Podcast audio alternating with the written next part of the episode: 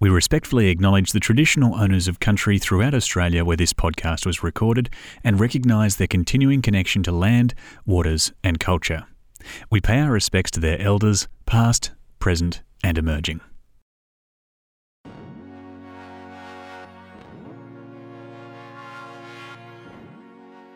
One of the things that makes Australia great is our richness of diversity.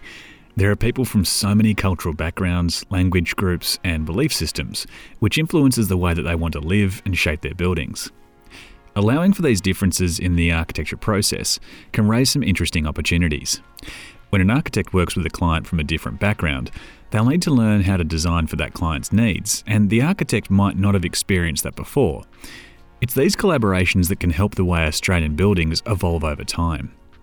However, when buildings are designed to meet the needs of large numbers of people in Australia, the results sometimes only meet the minimum requirements for a narrow demographic of our diverse community. By working with an architect, it should be possible to get much closer to the individual needs of all the people who make up our rich multicultural society. I'm Daniel Moore, and in today's episode of Hearing Architecture, we've asked architects from around Australia how empathy, understanding, and diversity impacts their clients and the community. Many people say that architects are problem solvers, but that doesn't mean the architecture profession doesn't have any problems with diversity. In 2013, architecture was still dominated by men, with people identifying as female representing approximately 21% of registered architects. In addition to that, out of the approximate 11,000 architects in Australia, there are only six registered Indigenous architects working in private practice, with an estimated 70 working at other levels of practice. These numbers have led the profession to look at itself in more depth, to try to understand why the diversity that we see in some educational institutions doesn't transition into practice. Jefa Greenaway talks about the way the architecture profession in Australia is beginning to reflect and encourage more diversity in the workplace. Diversity and empathy within an architectural context is something that the profession is very much grappling with. It's really starting to be interrogated much more. So, if we think of things like gender or cultural diversity within practice, it has tended in the past to be very monocultural. And I think that is to our detriment. It is, hasn't fully reflected the diversity of our own community. And if we look at the Australian context, we are very multicultural. If you look at our universities, you know, close to 50% of all our graduates are, are women. But if we then interrogate that in terms of the profession, that's not reflected. And so there's often these glass ceilings for women to advance through the profession and they are not in the upper echelon, in the sort of executive level, very often at all. If you then also look at it in, in the context of diversity of cultures, again, you could argue it's, it's a very sort of Anglo Saxon, white, middle aged man sort of perspective on the profession has predominated. But that is, is certainly starting to shift. And you know, we've had conversations around in the Indigenous context of there being an ochre ceiling of Indigenous people, again, not really advancing, or there's been inhibitors there, um, particularly in terms of entry, firstly, into university. So, providing those pathways and lateral opportunities into the university is kind of the biggest hurdle, first and foremost. But then, how one then progresses through one's journey through architecture is certainly important.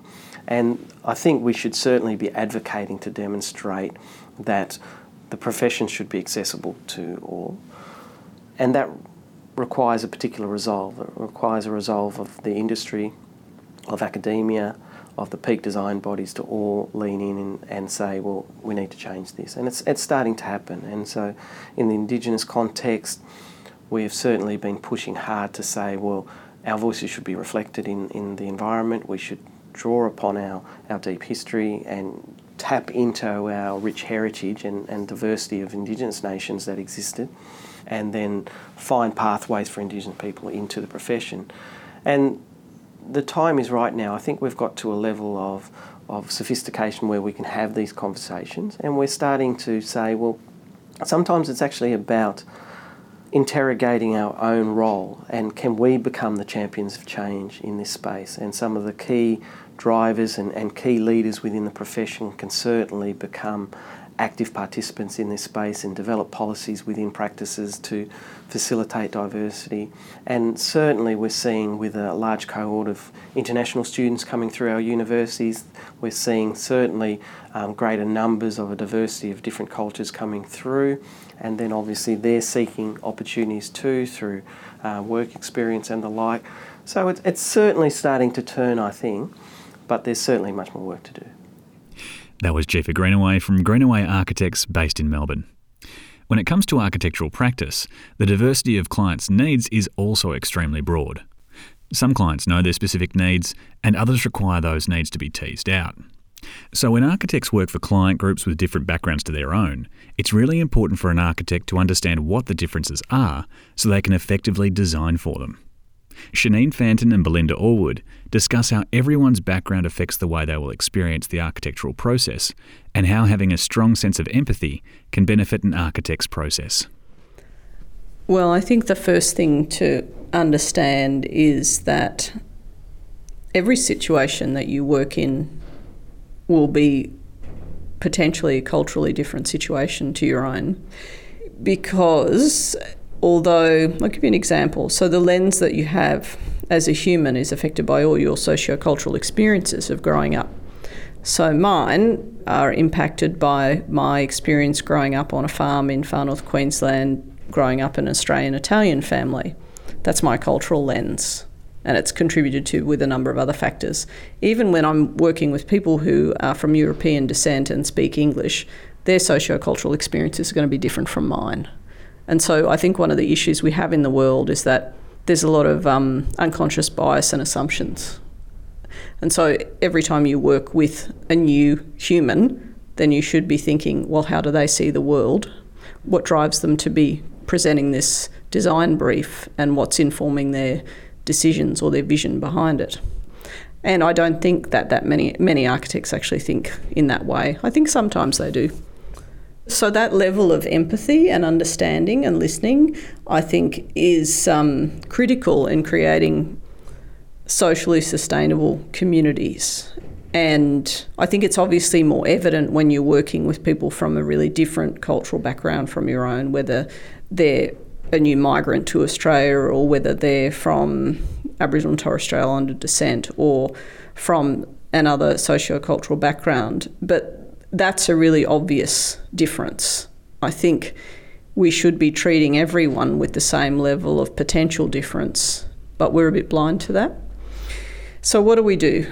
We observe carefully and listen carefully to people. We employ active listening. We record and document the needs of people. If it's a residential client, we try and understand how people live currently, or even if it's um, not residential, if it's educational or health, we need to understand what the intent is of how they do their work currently. So for us, there's a little bit of ethnography or anthropology in the beginning of architecture so that you understand what the design brief really is rather than making assumptions. So, in this kind of process that you go through, which I'll call an intercultural design process, in the longer term, it should lead to co education between the architect and the client so that they understand how architects do their work. And so we try to understand what the essence of the drivers behind the design brief is. And in that, through that process, then hopefully there's the creation of something new or unique or different to what you would otherwise expect. I think the only thing I can really add to that is um, having empathy and understanding is also about being able to recognise in a, um, a project, say for instance a community project or a public project, where there may not be the level of empathy and understanding between stakeholders uh, in a project, but being able to use the the process, the design process, or the early stages of design in relationship building to be able to demonstrate or illustrate to stakeholders that there are other points of view or perhaps the balance of power in stakeholder relationships is is not equitable. So we we do have a role and also a responsibility if if the project is to have really responsive social outcomes to advocate for voices that, that may not be quite so dominant on the project. So, sharing the empathy and understanding. Yeah, that's really important. So, that's the brokerage role or the agency role. And to do that role well, you need to be able to see what's going on in, for various stakeholders and then try and mediate between them. But you also can't do that role unless you've had some eh, kind of mini immersion or experience with your client in terms of their cultural lens of what's going on. It means that in the front end of a project, let's say we were to work with um, Cairns has a large Bhutanese community here. Let's say we were asked to work on a project for the Bhutanese community. I know next to nothing about Bhutanese culture and people, and so what we would have to do, I think, initially is give ourselves an immersive deep dive in Bhutanese belief systems. If they're, you know, Hindu people or not, they may be something else too, and also in day to day beliefs and living patterns so that we could understand their intent behind the design brief of a project. Now, if we weren't to do any of that as architects, then I think the process may not go as smoothly as if you have an attempt to do that. That was Shaneen Fantin and Belinda Allwood from Pod, based in Cairns. Designing for everyone is a great aspiration in a project. It means that more people will be able to safely use whatever is built. Sometimes the standards and guidelines that force architects to design this way might seem like they're getting in the way of the design goals of a project, but when the guidelines are creatively incorporated into a building, it can produce exciting results. Andrew Maynard tells us why designing for the fringes doesn't have to negatively impact the majority of people who use a building. Architects are trained in empathy. It's part of our charter is to service the public good. And yet there's this stereotype that architects only serve the rich. That might be related to the DIY question. Australians thinking we can just do it ourselves. What do we need this idiot for? That costs as much as my bathroom and kitchen put together. But I, I think that you'll find that that's how we train is to empathise and to think more broadly about culture and the people within that. So I always think about the best way to implement that as a designer is try to design for the fringes. Like if you design something for both that works for both the elderly and the young, the you know people with different abilities or disabilities and different cultures outside the norm. When you do that, guess what happens? The people that fit neatly in the middle, that are being served by every other service out there, are still being served. It's just that other people are as well. It's not as though you make something more accessible. It excludes people, just includes more people. But the people that are safely in the middle are still safely in the middle. So, empathy and understanding is fundamental to being able to produce good humanist design. Otherwise, if you're not doing that, we're probably just decorators. And the architects that I know are not decorators. They're thinking about much bigger issues, even when they're dealing with something as simple as a bathroom. You know, a, they've got a lot on their mind, and I would say that's empathy. They care about the human condition. That was Andrew Maynard from Austin Maynard Architects, based in Melbourne.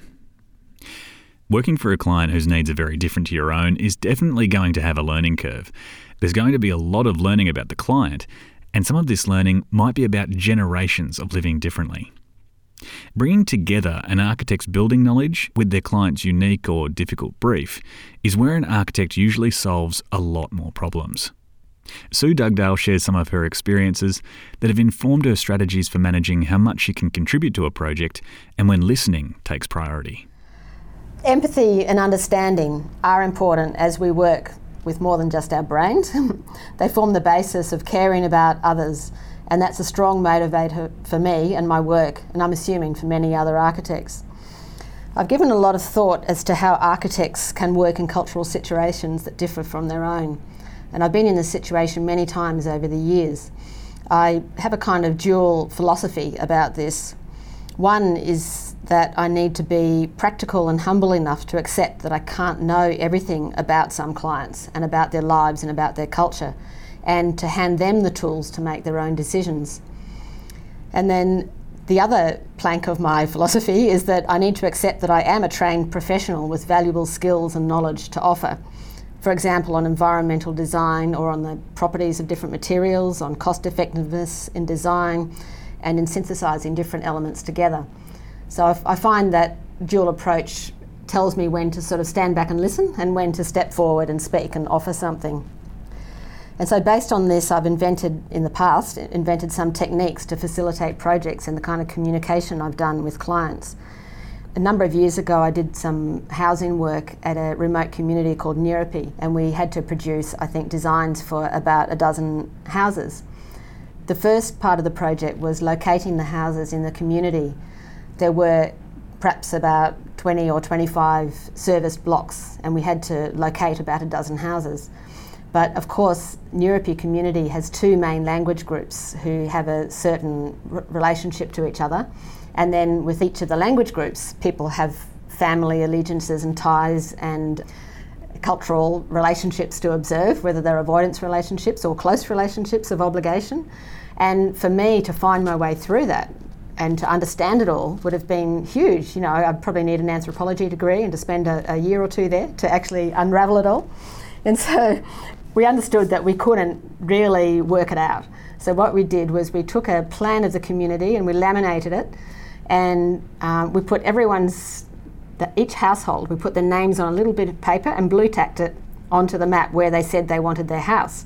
But then we went away and we left the plan at the community in the community council office, and we came back in a month. All the little names were on different spots, and everyone was completely happy and to this day, I do not know why they were located where they were, but I know that they knew why they were located where they were. So they, I think, did all their negotiations and, and cultural um, communications and, and worked out what needed to be worked out. A- another technique we used on that same project came out of my awareness that we, as architects, are often referred to as seagulls, which is something I've heard Perth architect Kieran Wong quite recently, amongst other people, where we we fly into communities, we have a lot to say, we shit all over the place, and then we fly out. Um, so. Uh, an aspect of that is that we come and we do all this heartfelt consultation and listen to people and write down everything they want, and we go away and we do the designs and we get them costed, and we come back and we say, the computer says, no, you can't have that because it's too expensive or whatever. So I, I just thought for people the people being consulted at Bush, it must be heartbreaking and, and just frustrating, and probably is a better word than heartbreaking, to have to be part of this process. So at that point, we were designing houses with a fairly simple structural system. So we knew the structural span that we were typically using and what size rooms would typically be. So we created a little component system model of models where we modelled bedrooms and lounge rooms and kitchens and verandas and we put price tags on them. And there was a budget for the project, so we told each household that they had, at that point, it might have been two or three hundred thousand dollars to spend. They built their house from this model, putting the rooms together in the layout they wanted. Then they took, I handed them the calculator, they added up the figures, and it's like, oops, you know, they're like $50,000 over. We'll have to take off that bedroom and the third bathroom, and then it adds up to the right amount.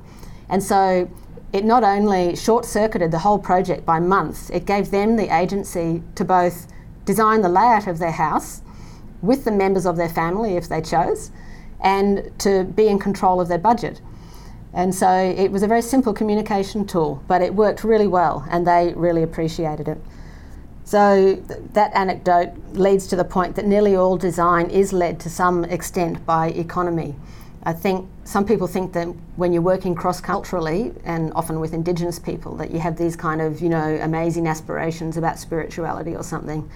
But really, everyone understands that projects have a, have a level of resourcing, essentially money, and understand that that has to be worked with. Yeah, so designing for other cultures doesn't alter this. Everyone does understand that projects have limited resources.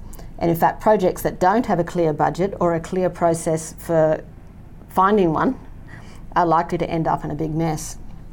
That was Sue Dugdale from Sue Dugdale and Associates, based in the Northern Territory. Learning about a new community in your own country will usually have the benefit of shared language. When an architect works internationally, it can include even more cultural differences. Dick Jarman, who's worked extensively around the globe, shares how he needed to adapt when he worked with a whole range of people from different cultures to his own. I've worked in Australia, both mainland and Tasmania. I've worked in Japan, I've worked in China, and I've worked in Europe and the Middle East, and I've taught in England. Um, each place has a different cultural situation, and I've learnt from them. And over time, I have developed my CQ, which is your cultural intelligence, difference from EQ and IQ, and I've been luckily taught by some very good people in that regard. When I was working in Japan, I had a elder statesman from the Toyota company who is retired, who came out of retirement to assist us in communicating our designs with the local people and taught me all about how Japanese meetings work and how to present things there because there's all sorts of uh, different ways which business is done with the term nemawashi comes to mind, which is the meeting you have before a meeting, where the decisions are made, and then you have a meeting after that to actually inform people of those decisions. But you can't make other decisions in that meeting. Um, and it's, it's a very strange process, and if someone hadn't taken me by the hand, I would have taken a lot, lot longer to learn. I went to Dubai and worked on a project there where the people on site were a complete mix of groups of different cultures. The engineers were Pakistani, the client was Emirati, the quantity surveyor was Palestinian, the architects were Chinese Singaporean and a mix of Filipino and, and local islanders, and the project manager was Egyptian. They all spoke English perfectly, but they all had a different language of business, which is somewhat coming from their culture. And um, I was there to try and stitch this communication back together again because it had fallen apart. And that's only possible because of my experience of working through a number of projects with different cultural people involved. I think something that a lot of people write about and they talk about when you work for another culture, you've got to understand their culture for it to be successful. But I think they also have to understand your culture somewhat to be able to trust your solutions. It's all very well to sort of understand the vernacular, but if you're as an outsider presenting it, you'll be often met with skepticism unless you can actually somehow bring them aboard and give them an understanding of your own culture. And thereby, through that interaction, can something new acquire. I mean, you've got to ask why are you working in another culture? And certainly, our work in China, we were employed there regularly because the Chinese wanted different ideas to teach their design institutes different ways of doing things, to challenge th- things in, in different ways. I think that's somewhat changing now, but in, when I was there over 10 years ago, that was what they were after. And so you were there to bring about this exchange to try and do things that were resonated with them in our way. And so that somehow out of that mixing of the two became something new and, uh, and everyone was somehow rewarded for it. That was Dick Jarman from Circa Morris Nunn, based in Hobart. Working on the same construction method in the same local area can really help architects master the craft of a specific building type.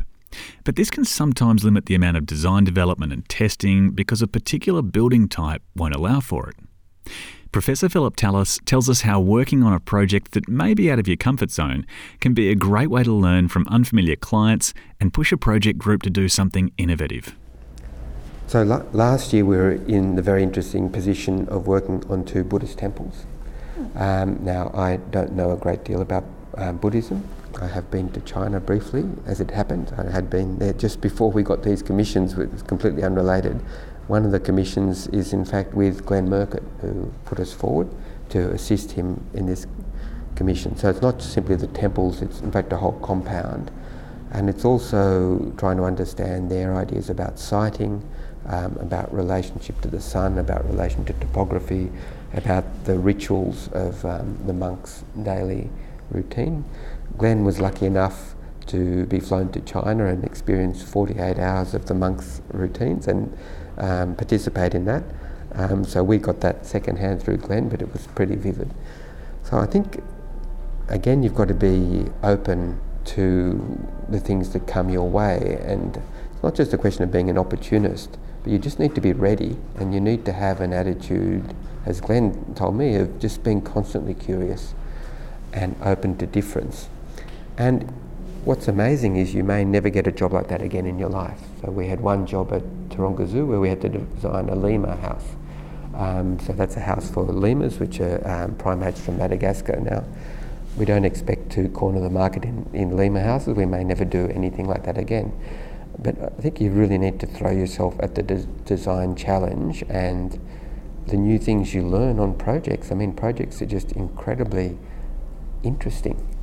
So whether it's a Buddhist temple or a primate sanctuary or a children's playground or a rowing club, we may never get these opportunities again. But you take them with both hands and um, you learn something new with every project. One thing that unites all those projects I just mentioned is an attitude to the land and to sighting, to topography, to climate. And I think that um, that, that um, disparate array of projects, each one of those have deepened our understanding or response to those issues. And that's been allowed us to grow as architects. That was Professor Philip Thalis from Hill Thalis Architecture and Urban Planning, based in Sydney. Every architecture project has unique requirements. Sometimes an architect is being asked to reference a specific building style that a client likes. Other times, an architect is being asked to respond to a client's emotional or medical needs. And sometimes it's a combination of many different needs that don't sound like they should go together. Finding out what these needs are becomes difficult if an architect comes into a project with preconceived ideas of what the result will be. Joe Rees tells us about discussing a project with clients beyond what they're asking for right now and how a client's needs change over time. I think empathy and understanding are the critical difference that architects make to a project. When we talk to people, we listen to what they say, we also observe their patterns of lifestyle. So it's really important to understand how an existing commercial space is used, used, what's successful and what's not, much the same as it is in a residence. What is working, what isn't? Let's build on the patterns that are working and why are they working? So it's a very detailed, time consuming undertaking to explain and listen and be a part of that process of unraveling a design. In much the same way, I've come to understand that a judge, every time they're presented with a new type of industry, they have to really read up on it. They cannot call, make a call that affects people's lives without really understanding the nitty gritty of what's going on for those people. Architects are the same. The idea, exactly this we discussed before about Glenn Murcutt designing a mosque, he's not going to go and stick his lovely, elongated, extruded house section for a mosque. He does those things so well, but he's, it's a different experience, it's a different pattern, it's a different activity, it's different people. That's what we bring to the table, and that's the difference that we make to really successful, great architecture. I think that we are sensitive to what people say, also in terms of what they can't express in words. So that's it sort of involves intuition, but it's also a different way of listening. You can't just take at face value necessarily what someone says to you they need or want. You have to investigate it with something that goes underneath that to really understand what they're saying. So, and I think it's also important to understand that people and what they want and need change over time.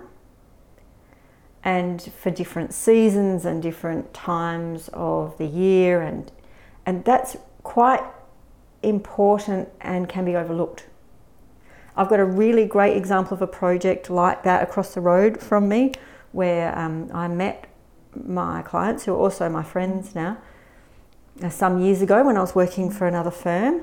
And at the time, their children were teenagers, and so they lived in an elevated tropical house and they wanted to build themselves a parents' retreat pod. connected by a deck to the living room so they didn't have to interact with their growing children. They thought that would solve all their problems. So we drew that up and documented it. And I think we even got a price from their builder because he lives just over there. He's a friend of theirs too. And then they thought about it and they said, actually, they put the brakes on. No, we don't need that actually after all, because by the time we got through all that, the kids had decided to go into state and study. So there was no point spending hundreds of thousands of dollars on building this parents' retreat when the house was empty. Then they came back to me some years later when I was working for myself because I'd happened to bump into them and see them, and then I happened to mention to them that I was going to be their neighbour. and they said that they wanted to go ahead with a whole backyard building. And what they were thinking was eventually they might retire into the new thing or subdivide, or so they would have two buildings. And so they thought that that would suit them over time. And actually, we built it. It's over there now, and at the moment they rent it out. But what they intend sooner or later is to move into that and sell off the front half when that becomes possible. So I think it's really important to help your clients think through what happens in the future as well. Like I have to tell you, a number of times I've desi- designed houses and new houses for um, clients that have young children and trying to get them to think beyond toddlers falling downstairs is quite hard because it's a really engaging phase of parenting. it's trying to stop your kids falling downstairs, but it does not last forever. that was joe Rees from Ajar Architects based in the Northern Territory. Designing a project for longevity is always on the architect's to do list. For this to happen, an architect needs to know more than just the very basics of how big or small the different rooms in a house should be. This is because the function of a building is as unique as the client's lifestyle. So, the more an architect knows about a client, the more they'll understand how the building should work for them. Jessica Mountain and Emily Van Eyck tell us about one of their projects where the design of the house changed the more the client shared about themselves. I, I suppose I wouldn't understand if you didn't take it seriously.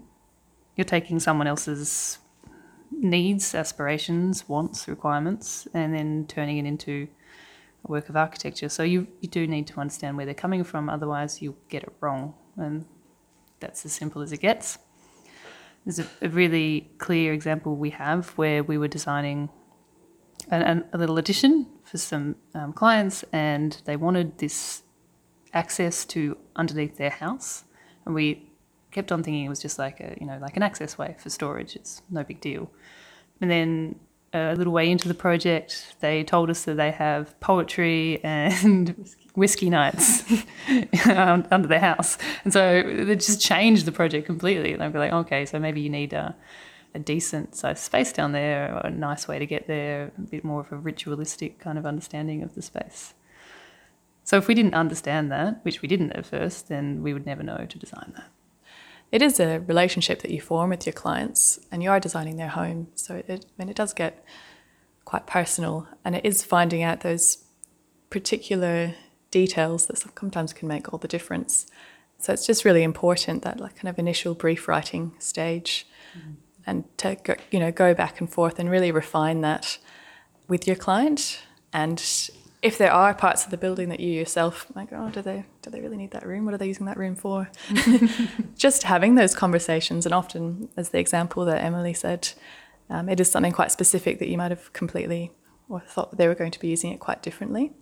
Um, and that can range from something quite big or something quite small. Yeah. So it's just that continuing conversation and the fact that the brief is something that's changing all the time and just continue to up, update that.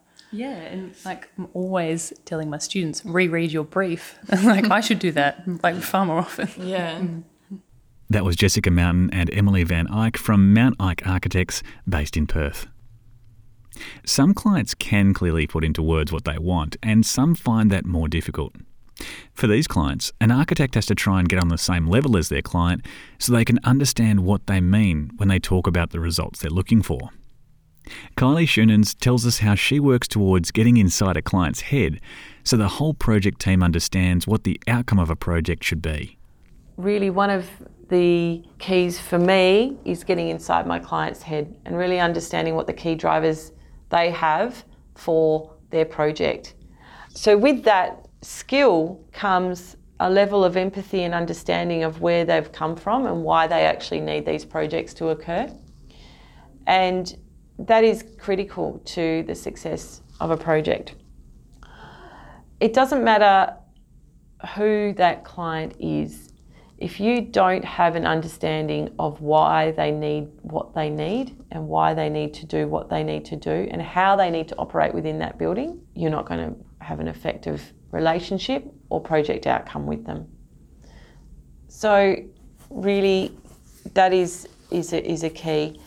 In regards to how this outcome happens, spending time with your client and understanding the brief up front and really engaging with them to ensure that that is then translated into the project and that that is explained and understood by everyone on the consultant team is is critical and making sure that you check back in with them through various touch points along the project is also really important.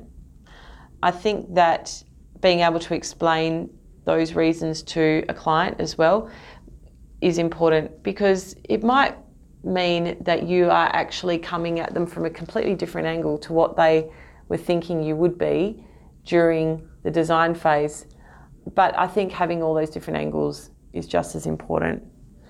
It's also about challenging ideas and challenging the position in which people approach design. So, quite often, you would have a design approached from a space planning exercise that is a bit of a numbers game to begin with. That would be more of an economically led design. For me, it's about challenging the ideas, understanding the cultural backgrounds, but understanding the community benefits and what outcomes the community will be able to derive from the project before actually moving headfirst into a design is how we like to approach it. And I mean, that goes for whether it's a public building, whether it's an apartment building, or in the case of a residential home, how the community or that family will interact with that space. That was Kylie Schoenens from Fratelli Group, based in Perth. It's true that architects get a great deal of joy designing buildings, and sometimes the line is blurred between whether the design of a building is for the client's benefit or the architect's. This might be because sometimes there's a disconnect between what an architect thinks the project goals are and what the client actually wants to achieve. Making sure that the architect and client are working together is sometimes the difference between a project that a client loves every day or a project that doesn't even get off the ground. Lee Hillam tells us what simple skill she thinks is the best way to connect with a client and to empathise with what they really need. It's just listening, and it's listening, and it's listening some more. And I was reminded the other day about a, a quote that comes from Pulp Fiction. I think someone said it was from Pulp Fiction, at where someone says, Are you listening to me, or are you just waiting to talk?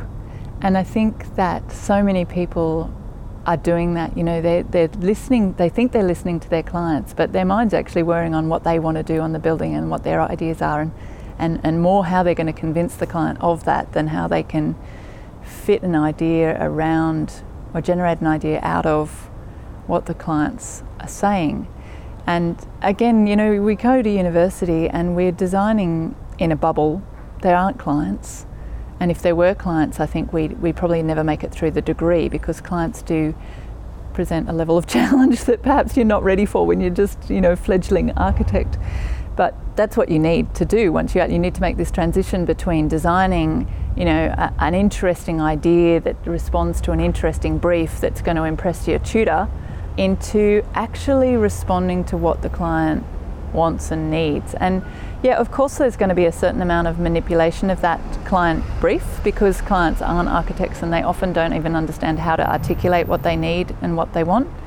So you need to sort of bring them along and educate them a little bit about what they what they actually do need, not what they think they need. But generally, they they do have a fairly good idea of what needs to happen. And if you go off on a tangent with your big idea, then it you know so many times those projects will just quietly die and you won't know why really.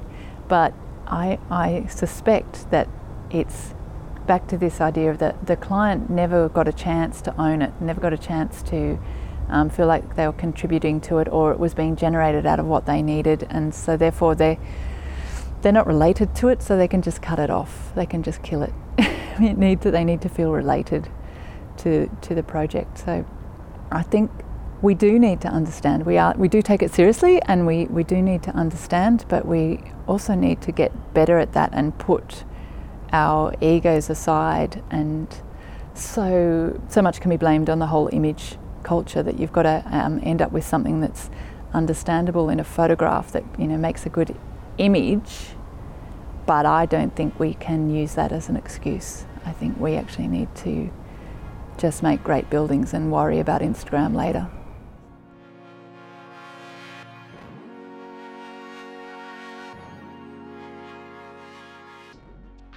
This has been episode 8 of Hearing Architecture. Thank you so much for listening.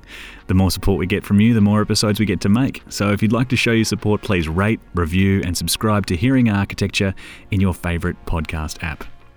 This episode of Hearing Architecture featured the following guests Jefa Greenaway, Shaneen Fantin, Belinda Orwood, Andrew Maynard, Sue Dugdale, Dick Jarman, Professor Philip Thalis, Joe Reese, Jessica Mountain, Emily Van Eyck, Kylie Schoonens, and Lee Hillam.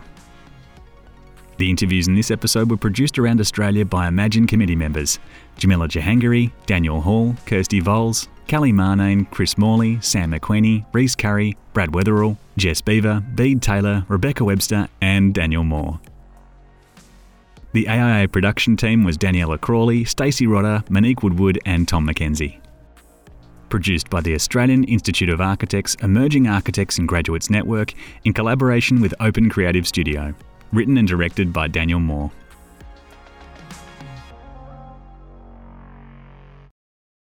This content is brought to you by the Australian Institute of Architects, Emerging Architects and Graduates Network in collaboration with Open Creative Studio. This content does not take into account specific circumstances and should not be relied on in that way. This content does not constitute legal, financial, insurance, or other types of advice. You should seek independent verification of advice before relying on this content in circumstances where loss or damage may result. The Institute endeavours to publish content that is accurate at the time it is published, but does not accept responsibility for content that may or will become inaccurate over time.